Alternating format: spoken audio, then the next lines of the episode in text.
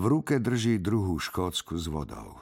Je celá roztrasená. Dosiaľ sa nespamätala z nepríjemného krátkeho zážitku s manželom.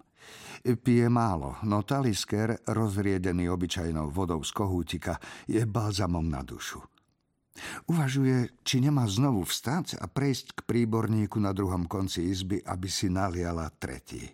Na dva prsty škótskej a viac vody. Zajtra má službu na súde, musí byť k dispozícii, keby sa nečakane vyskytli bezodkladné prípady. Hoci aj teraz, kým tu polihuje a zbiera sily. Jej manžel vyrukoval so šokujúcim vyhlásením. Zložil jej na plecia neznesiteľnú ťarchu. Prvý raz za všetky tie roky sa znížila k úkriku. V ušiach jej doteraz znie slabá ozvena vlastných slov. Idiot, posratý idiot. Nevypustila z nadávku od bestarostných tínedžerských návštev Newcastle, hoci ju neraz svrbel jazyk, keď musela počúvať účelové dôkazné tvrdenia alebo irrelevantné právne argumenty. Po chvíli, zadúšajúca zlosťou, zo dva, tri razy zasičala Ako sa opovažuješ? Pokojne odpovedal, hoci to nemyslela ako otázku. Potrebujem to. Mám 59 rokov, je to moja posledná príležitosť. Ešte som si nevypočul všetky dôkazy o posmrtnom živote. Taký pompézny výrok. Nezmohla sa na odpoveď, iba na ňo ohromene zízala. Možno aj zabudla zatvoriť ústa. Odpoveď našla až teraz na ležadle s krížom po funuse. 59? Máš 60, Jack? Aký si úbohý a prízemný. V skutočnosti len neisto zahapkala. Nebuď smiešný. Kedy sme sa milovali naposledy, Fiona? Naozaj, kedy? Tú otázku jej kládol už aj predtým, za každým iným tónom, od vyčítavého až po hašterivý. Bolo však ťažké loviť spomienky v nedávnej minulosti, takej bohatej na udalosti. Rodinný súd musel bojovať s nepochopiteľnými názorovými nezódami, účelovými zdôrazňovaniami jediného aspektu prípadu, intímnymi polopravdami, absurdnými obvineniami. Po nabitom pracovnom dni ju v poslednom čase čakali spoločenské večere rozličného druhu – Oslava pri príležitosti odchodu kolegu do dôchodku, koncert v King's Place, taxíky, metro, šaty, ktoré bolo treba vyzdvihnúť z čistiarne, skoncipovanie úradnej žiadosti o umiestnenie autistického syna i upratovačky do špeciálneho školského zariadenia. A potom všetkom konečne spánok. Vyskytol sa niekde medzi tým aj sex? Nebola si istá. Nerobím si záznamy, Rozhodil ruky na znak, že sa vzdáva. Sledovala, ako prechádza na druhú stranu miestnosti a nalieva si talisker. Teraz opila aj ona. V poslednom čase sa jej videl akýsi vyšší, aj pohyby mal uvoľnenejšie. Ako tam stál chrbtom k nej, zmocnila sa jej nedobrá pretucha, že ju nechá, sprevádzaná ponižujúcim pocitom, že ju nahradí mladšia žena. Odvrhne ju a ostane sama, zbytočná.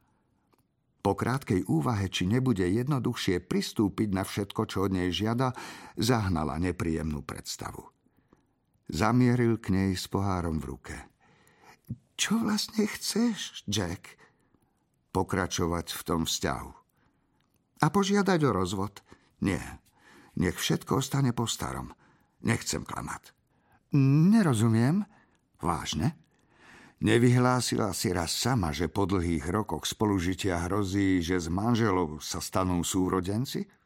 Neunikli sme ani my, Fiona. Stal som sa tvojim bratom.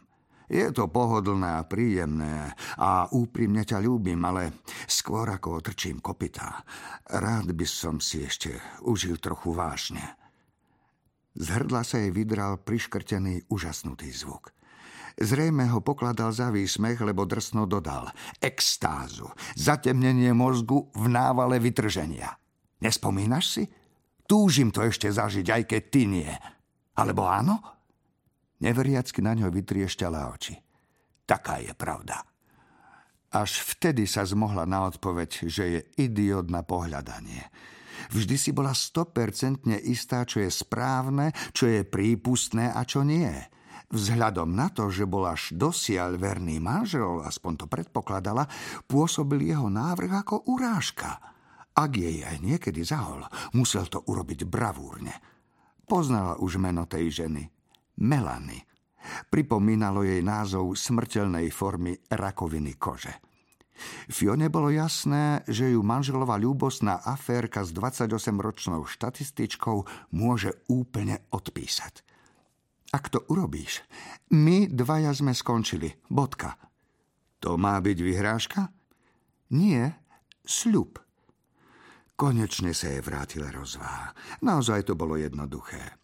Voľné manželstvo mu navrhla pred svadbou, nie po 35 rokoch spoločného života – Riskovať všetko, čo si spolu vybudovali pre nejaký pominutelný ošial zmyslov? Keď si predstavila, že by sama zatúžila po niečom podobnom, posledný úlet by bol pre ňu prvý, videla iba rozvrat. Tajné ľúbosné schôdzky, sklamanie, zle načasované telefonáty. Znepokojujúca predstava, že je v posteli s cudzím chlapom? Novo objavované prejavy lásky a nehy? Samé pokritectvo – Nakoniec by prišlo nevyhnutné rozuzlenie, námaha vedúca k potrebe vyložiť karty na stôl. A potom by už nič nebolo ako predtým, než si odskočila. Nie, dáva prednosť terajšej, nedokonalej existencii. Až teraz na ležadle si začala uvedomovať skutočné rozmery tej neslýchanej urážky. Jeho snahu dožičiť si potešenie aj za cenu jej utrpenia. Nemilosrdnú a bezcitnú. Neraz bola svetkom jeho cieľa vedomého správania na úkor druhých, väčšinou v záujme dobrej veci. Sama sa stala obeťou prvý raz. Toto bolo čosi nové. Čo sa zmenilo? Vystretý, široko rozkročený si nalieval whisky. Iba sebe. Prsty voľnej ruky sa mu pohybovali do rytmu melódie, čo mu vírila v hlave. Zrejme piesne, ktorú rád počúva s niekým iným, nie s ňou. Neľútostne ju ráňať bolo u ňoho čosi nové. Doteraz bol milý, lojálny, zhovievavý. Láskavosť, na ktorú dennodenne apeloval rodinný súd, predstavovala základnú ľudskú ingredienciu. Fiona vládla mocou vziať dieťa neláskavému rodičovi a občas sa ju nezdráhala využiť, ale odlúčiť samu seba od neláskavého manžela, keď sa cíti taká bezmocná a opustená? Kde je sudca, čo má chrániť jej záujmy? Seba ľútosť druhých ľudí ju vždy privádzala do pomikova. Rozhodne sa nebude teraz ľutovať. Radšej si dá tretí pohárik. Keď mu znova pohrozila rozchodom, ak bude pokračovať v tom, čo začal, iba zopakoval, čo už povedal. Ľúbi ju, nikdy ju neprestane ľúbiť, ďalej túži žiť, ako žijú doteraz – no neuspokojené sexuálne potreby mu spôsobujú nevýslovné utrpenie a keď sa mu konečne naskytla šanca, chce ju využiť s jej vedomím a dúfa aj s jej súhlasom. Nič pred ňou neskrýva, mohol konať za jej chrbtom. Za tým povýšeneckým, nezmieriteľným chrbtom. Hm, zamrmlala. To je od teba naozaj pekné, Jack? Odpoveď znie nie. Zvýšila hlas ako prísny kantor. Čakal si, Vary, niečo iné? Cítila sa bezmocná. Túžila mať tento rozhovor čo najskôr za sebou. Na okná začal bubnovať letný dážď. Z diaľky, odkiaľ si spoza Grayson Square k nej doľahlo svišťanie pneumatík na mokrom asfalte. Jack ju opustí a život pôjde ďalej. Črty tváre mu stvrdli. Pokrčil plecami a zamieril k dverám. Pri pohľade na jeho vzdialujúci sa chrbát ju zaplavil známy strach a naskočili jej zimomriavky. Rada by ho zavolala naspäť, keby sa nebála, že ju bude ignorovať. A čo by mu vlastne mala povedať? Obíma? Poboskaj ma? Maj si to, dievča? Načúvala krokom na chodbe, ráznemu buchnutiu dverí na spálni. Tichu, čo sa rozhostilo v byte, tichu a dažďu, ktorý trval už celý mesiac.